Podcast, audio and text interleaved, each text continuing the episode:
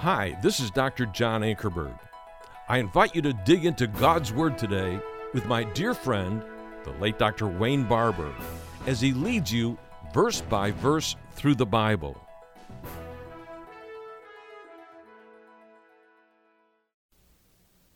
Turn with me, if you will, to 2 Timothy chapter 1.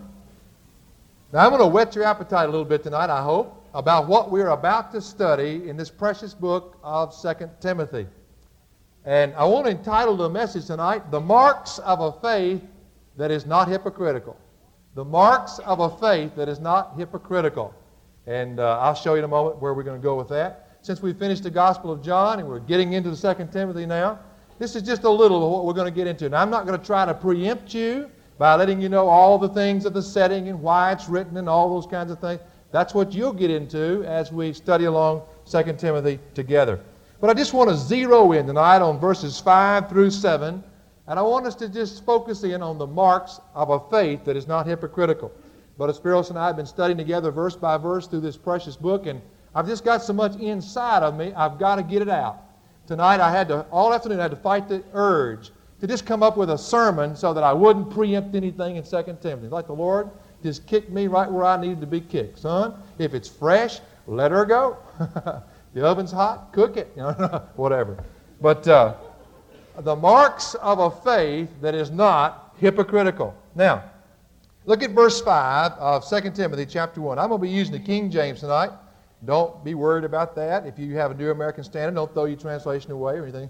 Hang on to it. But I want to look at verse 5, 2 Timothy chapter 1. Now watch what Paul says to Timothy. He says, When I call to remembrance the unfeigned faith. Now the New American Standard says the sincere faith. It's the same thing.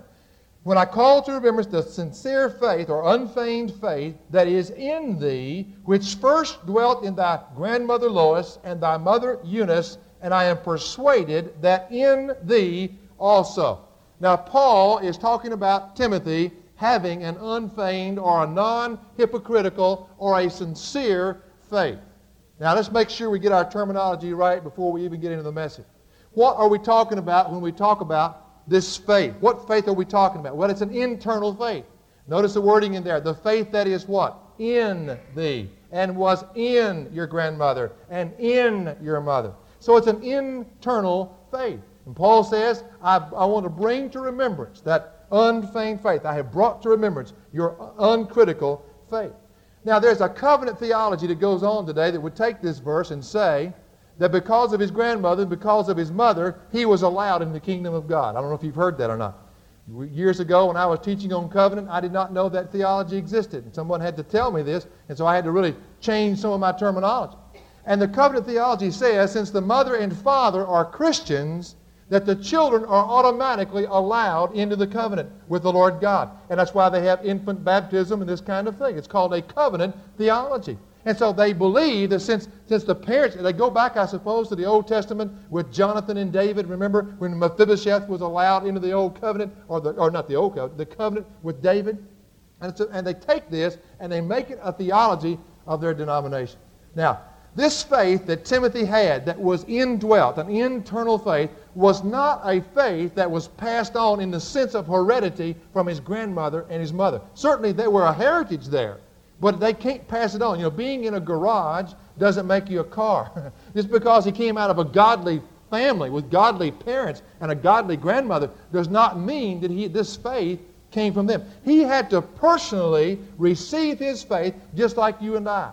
He had to bow down and confess that Jesus Christ is the Lord. He had to confess his sins. There had to be a cleansing in his life. The blood of Jesus had to cleanse him of his sins before this faith could be internalized in his life.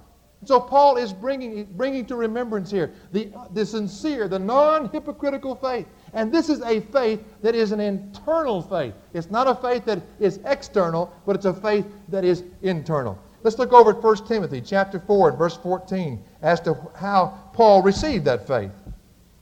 Just exactly when was it that he received his faith? What was the conditions of his receiving this faith that is so internal and so non-hypocritical? Verse 14 of 1 Timothy chapter 4. It says in verse 14, Do not be neglectful of, of the gift, neglect not the gift that is in thee. Notice It's in thee again. That's, that's an important phrase there. Now, what gift is he talking about? That word is the grace that is in thee, the grace gift. It's interesting that when we receive the grace of God and he comes into our life, the Holy Spirit comes into our life, we also receive gifts of God or give a gift of God in the sense that we now can be functional in his body. It is, it is something very precious and something that starts and begins the moment we're saved. And so Paul says, neglect not the gift that is in thee, which came in, by the way, when you received the Lord Jesus, which was given thee by prophecy. Now, some of our friends take this and say, uh huh, there was a prophet who came and bestowed a certain gift upon Timothy. No, it's prophecy. It was bestowed upon him, or he came by means of the preaching of Paul. Timothy was one of the ones who sat there and listened to Paul preach. And as a result of that, he came to have this internal faith. He saw Jesus as the Christ. He bowed before him. He received him into his life. And the grace of God came into him. Same thing happened to his grandmother. And it appears she was the first one. And then it happened to his mother. And so, because of the preaching of Paul, Timothy came to understand who Christ was. He bowed down, confessed him as Lord, and now he has an internal faith, something that nobody can take away from him. Now, Paul says of this faith that it is an unfeigned or a sincere faith. The word means it is without hypocrisy. It is a, an unhypocritical or a non hypocritical faith. Now, I'll go back to verse 5 of 1 Timothy chapter 1. Paul says, When I call to remembrance the unfeigned or sincere faith that is in thee, which first dwelt in thy grandmother Lois and thy mother Eunice, and I am persuaded, notice, I am persuaded that in thee also. Now, that I am persuaded there is in the perfect tense, which means there's been something in the past that has caused me to be persuaded that you have this faith. Now, it's in a passive voice. Now, what is that saying? In other words, there's something externally in your life, Timothy, that has caused me to believe in the past that you truly have this internal faith. Now, make sure you understand where I'm going with this. It's not that we can go out and do something externally to prove that we have an internal faith. That doesn't work. it's amazing. I do a lot of meetings in other churches, and I'll preach on what you, how you ought to abide in the Word, and how you ought to do this, and how you ought to do that. And people come forward and they'll say, Oh, I want to do that, I want to do that. And some of them are saying to, to me, I want to do this to prove that I really do have Christ in my heart. No. You can't go out and do all the external works to prove that you have an internal faith. But if you have an internal faith, you'll do the external works because Ephesians 2.10 says you are saved unto good works. And so it's not the works that'll give you the faith, but the faith will produce the works. And so Paul is saying, Timothy, you have done something. You have exemplified something externally in your life that proves to me, without a shadow of a doubt, I am fully persuaded that you have this internal faith and that it is absolutely non hypocritical. It is unfeigned, and it is sincere. Now, folks, if, it, if he says that his faith is non hypocritical, it means that there can be a hypocritical faith. Are you with me on that? Did you know that you can fake faith? Now, you can't fake real faith, but you can fake faith. A lot of people have been doing that for a long time, folks. I learned the language early when I was growing up in a Baptist church. All you got to do is hang around for a little while. You learn how to pray certain little words. Oh, Lord, bless the missionaries and forgive us all of our sins. And you learn all the things to say. And you learn how to do it exactly right. And so all these external things that you think God is really smiling upon, listen, friend, if you don't have that internal faith, if you have never come to see Jesus as who he is, if you've never received the grace of God that has come into you, and then and, and the person of the Holy Spirit of God entered into your life at salvation, then you don't have an internal faith. You can go through the motions, you can deek, you can teach, you can do whatever you want to do, but you don't have a non hypocritical faith. You're faking your faith. And so, what Paul is bringing to remembrance to Timothy is Timothy, brother, you've got a non hypocritical faith. It is unfeigned, it is without blemish, it is sincere, and I have been so persuaded of this by the external things that I've seen in your life. Now, when we get into the study of this, I'll show you what those external things are, but I want to preempt you right now. Paul has seen some things in the earlier verses that gives him clues that Timothy has this faith. Now, he gives four marks of a non hypocritical faith. Four things that we can mark down. If you got your notes tonight, you might want to write it down.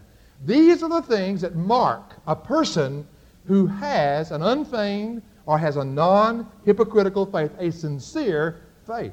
Now, the first one is this, and we'll probably barely have time for the four. The first one is this.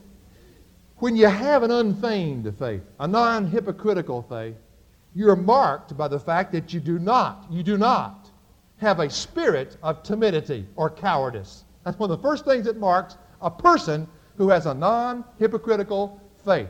Now watch what he does here.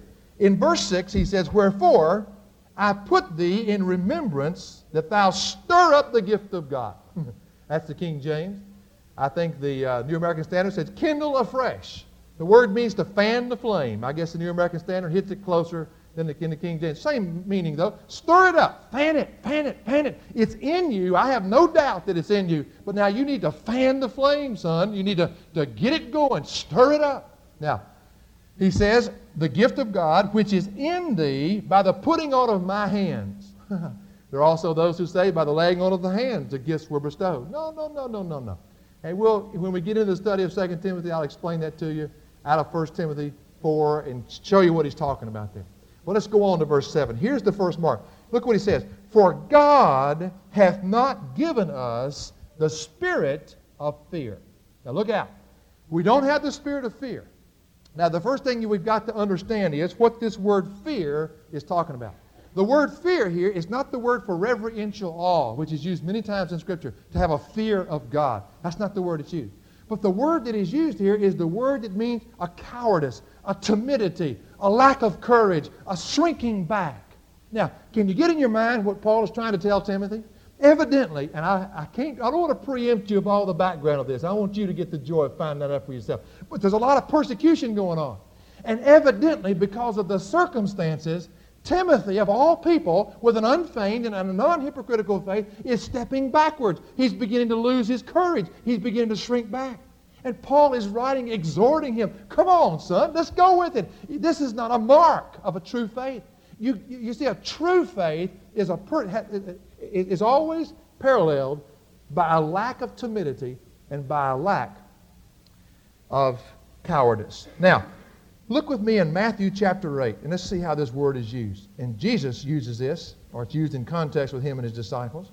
Matthew chapter 8. This is really a blessing to me. Matthew chapter 8, verses 23 through 26. Now, the situation here is one in which the disciples are with him, and there's a terrific storm on the sea. By the way, may I say at the outset of this illustration that there are people today who preach that if you get right with God, there are no storms. Forget that, folks. That is foreign to the gospel that we preach right here. Verse 23, that tickles me when I hear them say that. Verse 23, and when he was entered into a ship, his disciples followed him. And behold, there arose a great tempest in the sea, insomuch that the ship was covered with the waves. But he was what? Asleep. Storms really bother the Lord, don't they? I mean, they just really get him uptight. He just can't handle storm. He's sound asleep in the midst of it. Verse 25, and his disciples came to him. Now they wake him up and woke him, saying, Lord, save us. We perish. Now come on. they kind of drew a little conclusion a little prematurely there. And in verse 26, he said unto them, Why are ye what?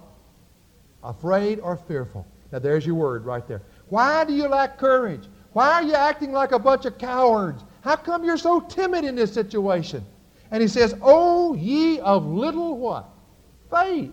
You see, it's, it's not a mark of a believer to be this way. It's a mark of a person who's an unbeliever. Then he arose and rebuked the winds and the sea, and there was a great calm. Now, if you'll go back to the context immediately preceding that, just back up to verse 18. Notice what happens immediately before Jesus is with his disciples in this storm. It's almost as if he gives them an illustration of what he says back in verses 18 through 22. Verse 18, look, notice. Now, when Jesus saw great multitudes about him, he gave commandment to depart unto the other side. And a certain scribe came and said unto him, Master, I will follow thee whithersoever thou goest. Oh, well, that sounds good, doesn't it? Oh, I'll follow thee wherever thou goest. We sing the song in church all the time, don't we? Wherever he leads, I'll go. We all sing it, don't we? Don't we all sing it? Those of you that can carry a tune in a bucket. All right, now watch. Verse 20. And Jesus said unto him, now, Jesus lays out what it's going to be like to follow him right here. He didn't say you'll, you'll be healthy and wealthy the rest of your life. He didn't say you'll be rich and prosperous until the day that I come again for the church. Notice what he said. The foxes have holes, and the birds of the air have nests, but the Son of Man hath not where to lay his head. It's almost as if he's saying, guys, do you understand what you're doing? In Luke chapter 14, when they, the big crowd came to him, he said, I want to tell you something. Except you hate your mother and your father, and he gave all the relationships mentioned there. And if you will not take up your cross, you cannot be my disciple. And then in Matthew 16, 24, if any man comes after me, he must do what? Deny himself, take up his cross. And a cross is not a migraine headache, folks. It's what results as our witness is, is being uh, exuberated through our life. It's what results, as a, as a, what comes as a result of it. And he says, you must deny yourself, take up your cross, and follow me. Now, where does timidity fit into all this? And I honestly believe this, as we've studied together, that this timidity he's speaking of to Timothy is a mark of an unbeliever. A person who has had confronted to him the claims of Christ.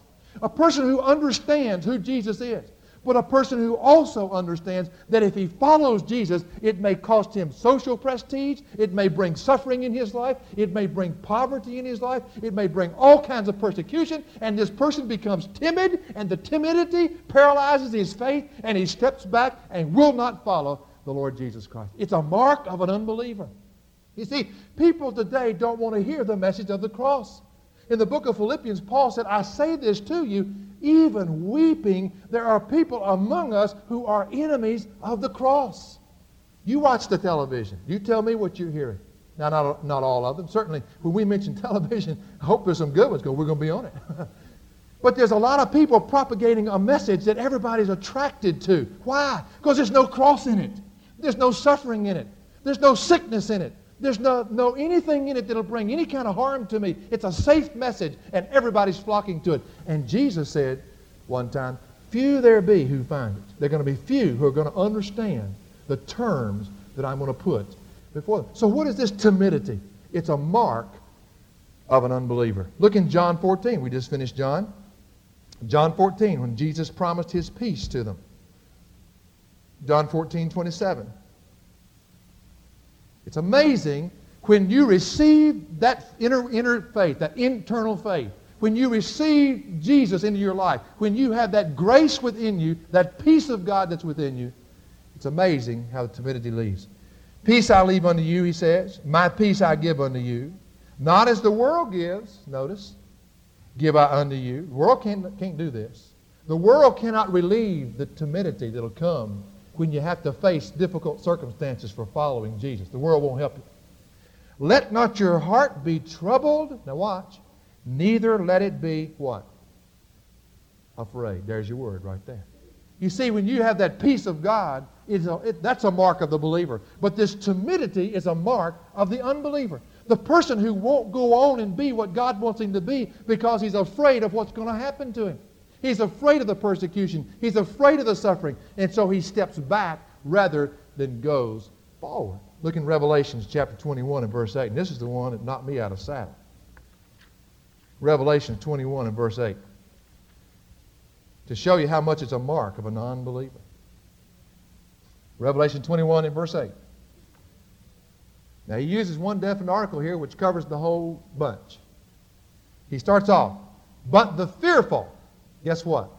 Same word. And unbelieving. It's all, they're all grouped together here. You can't have one without the other. And the abominable, and murderers, and whoremongers, and sorcerers, and idolaters, and all liars shall have their part in the lake which burneth with fire and brimstone, which is the what? Which is the second death. You see, this spirit of timidity, this spirit of saying, I'm not willing to suffer the consequence. I'm not willing to witness in my school. I'm not willing to, to live the life God wants me to live when I go to work. I'm, I'm afraid of the consequences, is a mark of an unbeliever. You say, but Timothy's a believer. That's right. What is Paul telling him? Timothy, stop acting like an unbeliever. What's wrong with you?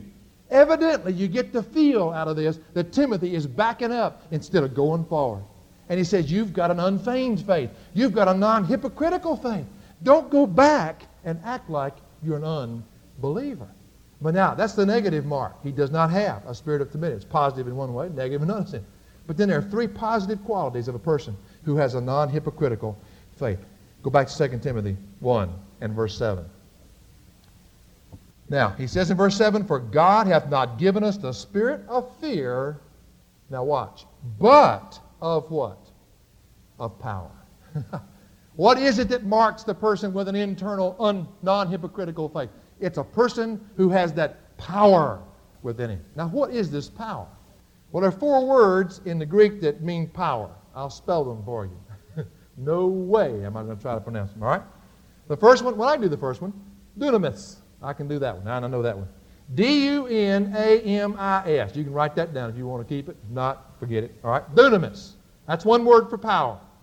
Remember, remember now, we have one word to describe power. They have at least four words to describe it. You have to make sure which one you're reading. All right? This word is power that not only can be demonstrated, but must be demonstrated. All right? It's power that can be demonstrated, that can be seen, that can be demonstrated. It's something that, that, that the world can look at us and know that we have.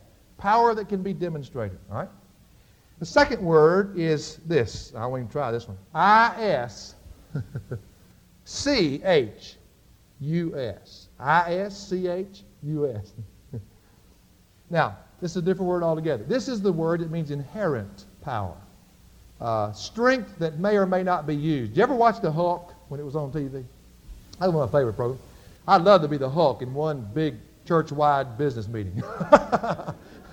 Guy turns green, you know, body swells up, shirt goes rip, you know, grab the pulpit and just go, now this is what we're going to do. Any questions? You know, I'd like that. All right, but this old boy that turned into the Hulk, he had that strength, but it wasn't always evident, correct? I mean, it was there. It did not have to be used to know, to, for you to know that it was there. You watched the program about two times. You knew it was there. Now, that's the word for strength that's used here. It's inherent strength. May or may not be used, all right? Now, the third word for power is this, exousia. It's E-X O-U-S-I-A, transliterated. E-X-O-U-S-I-A. This is the word that means authority. It's the right to use the power. Remember when Jesus said in Matthew 28, All power is given unto me? All authority, this is the word here. I have the right to use any power that I want to do. I have the right to exercise my power. This is the word that's used for that. And then there's a fourth word, K-R-A-T-O-S, kratos. It's the word that means dominion, dominion of power. In other words, uh, it's the word that's many times translated as government. All right? It's the dominion of someone's power. What's going on under it and what's in control under it. Now, the word that he uses here when he says as a mark of non-hypocritical faith is that first one. I guess you've already figured that out. Dunamis. It's the word that means power that can be and ought to be demonstrated. Now think what he's telling Timothy. Timothy, don't step back, son. You have power within you. You step forward. Go on, son. Demonstrate the fact that you truly have this faith. It's a mark of a person who has a non hypocritical faith. It's not, when we turn and run, it, that's not a mark of that non hypocritical faith. Somebody said back in the Israel Arab War that all the Arab tanks only had reverse gear. that's not a mark of non hypocritical faith, you see. But what is a mark is stepping forward, demonstrating what is in your life. You see, timidity, cowardice, shrinking from the circumstance paralyzes real faith. Did you know that? The moment that fear enters in, it paralyzes the true faith that God has put within us. And I, evidently, Timothy is just frozen, and he, Paul's trying to kick him into gear by reminding him of the faith that is in him and reminding him that timidity is not one of its characteristics, but power really is. You know, Paul's writing this from prison, and I won't tell you all about that. You'll have to figure that one out. But in Philippians chapter 4, he wrote another letter from prison, didn't he? Or in Philippians. And in chapter 4, in verse 13, from a prison cell, here's what he wrote I can do all things through Christ who strengthens me. I have a power that can handle any circumstance that God ever allows to be in my life. I was reading some of the stories of the great Christian martyrs, even back in the days of the persecutions of Nero and some of the historians that bring some of these stories out. And then I can't remember the guy's name to save me, but it was a, an old saint, about 80 some years old. And they had him at a post, and they were going to burn him. Had him tied to a post. Had all the, the, the wood around him and ready to be lit. And the, and the Roman centurion that came over to burn him whispered in his ear, Oh man, I don't want to do this. If you'll just whisper in my ear that you'll deny the Christ, I won't tell a soul and I'll let you go. I'll make up some story. Don't make me do this. And the fellow looked back at him and said, Sir, Christ has never, ever, ever failed me. I certainly would not want to fail him now. And the man lit that fire. And as the historian records, that centurion was never, ever again the same. He saw a power that was demonstrated in the midst of adversity. Do you realize this gospel that's being preached in our country today is completely foreign to what, what the gospel really is? Why would I need power if I had everything that I wanted? Why would I need all these things that God gives me if life's going to be easy street?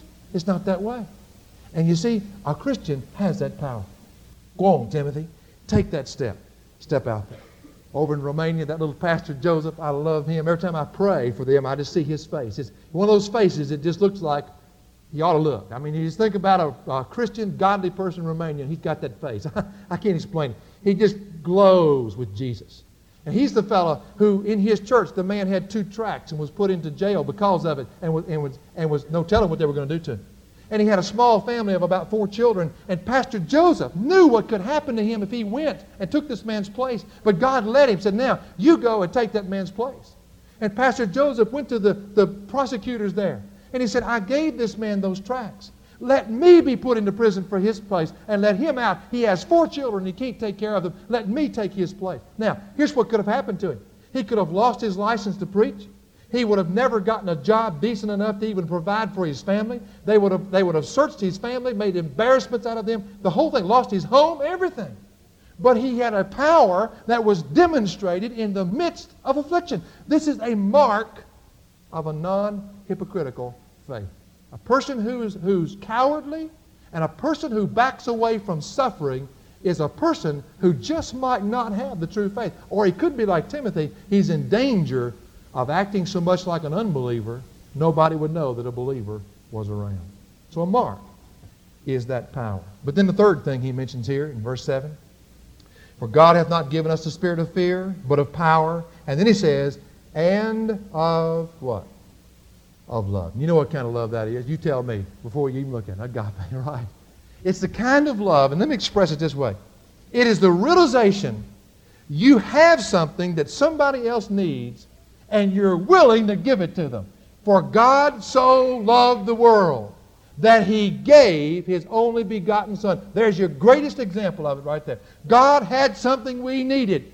he had the perfect plan and the man that would be the God man, and he would come and, and live sinlessly and die as our substitute upon the cross. He had something, and he willingly gave of what he had to meet the needs of all the world.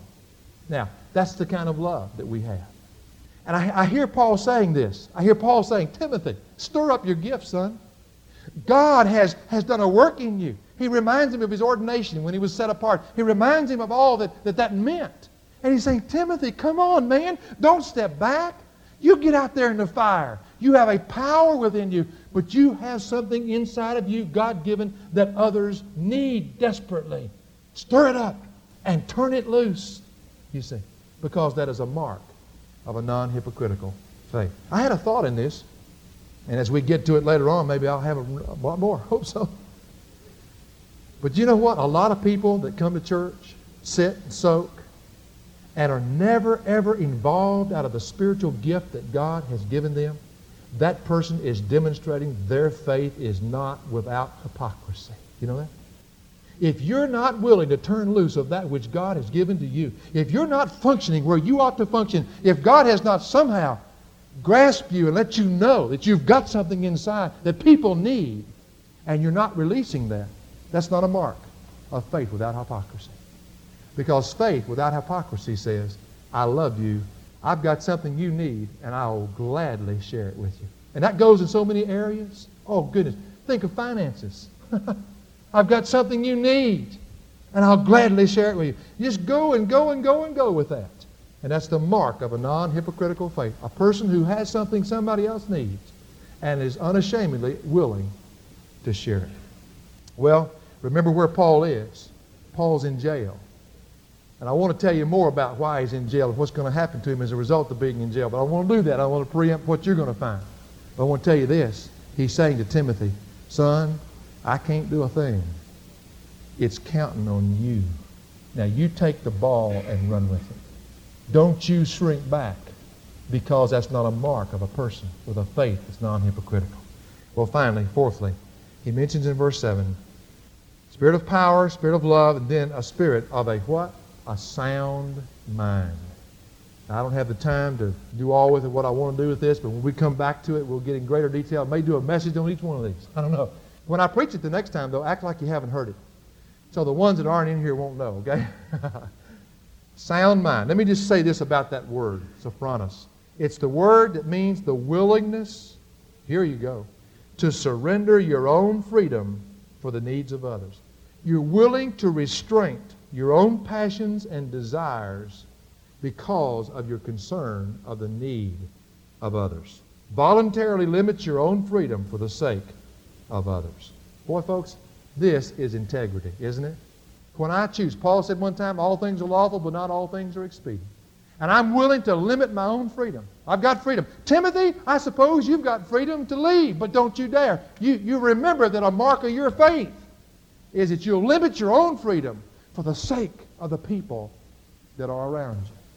And so, again, a person over in America, and I've said this before, who has the money and who has the time but chooses to refuse it and give it to the Lord and those who need it is a person who has exercised a sound mind. With integrity, he has thought it through. He has limited his own freedom for the sake of others. That's the marks of a non-hypocritical faith. Well, Brother Wayne, I thought you had to speak in another tongue. I thought that was a mark. I thought you had to have some kind of supernatural gift to be a mark. Nope. Here they are right here. First of all, you don't have that spirit of timidity, no cowardice in you. In other words, you're willing to face whatever comes as a result of your being obedient to the Lord Jesus. That's what that means. You're willing to take whatever comes. Secondly, you have that power in you. And it's going to be demonstrated by the fact that you're stepping forward in the midst of your circumstance. You're not backing up. Thirdly, you have that love in you, which means you're willing to share whatever it is God's given you that be a need to others. And fourthly, you have a sound mind. You'll even limit your own freedom for the benefit spiritually of someone else in the cause of Christ. All this is for the sake of Christ. And so, the marks of a non hypocritical faith. I sometimes remind myself of Timothy. Do you? I want to back up. Just don't want to take what I know is going to come if I do what God's telling me to do. But this has already helped me because now I know there's no backing up. Brother, it's going forward. No reverse gear, folks, in our faith. It's a demonstrated faith that we're willing to bear under whatever circumstance we find ourselves. And thank the Lord that one day He's going to reward people that have the right kind of faith, not the fake kind, you see. Well, let's pray. Father, we just thank you so much for this marvelous book, and we thank you, Lord, for the excitement in our hearts of just studying it. Thank you, Father, for the riches that are going to be there. And Lord, we don't want to be full of knowledge, but we want that information to turn into transformation. That, Father, that it change our lives. Uh, Father, thank you how much this scripture has already helped me in certain areas. And I, I pray, Father, that as we leave tonight, we'll be more conscious of the fact that there are certain marks that ought to be there. That, Father, many of us may be here tonight, or many may be here tonight that may be faking their faith. There's nothing really real in them. They're not willing to stand under whatever circumstance and demonstrate power that you've put within them. And I pray, Father, we'll realize that down here we're not home yet. One day, one day, it'll be wonderful and glorious. Down here, Father, it's going to be difficult, and yet at the same time, wonderful and glorious. Help us, Father, strike that balance. Help us to prove out the faith in us that is real. In Jesus' name.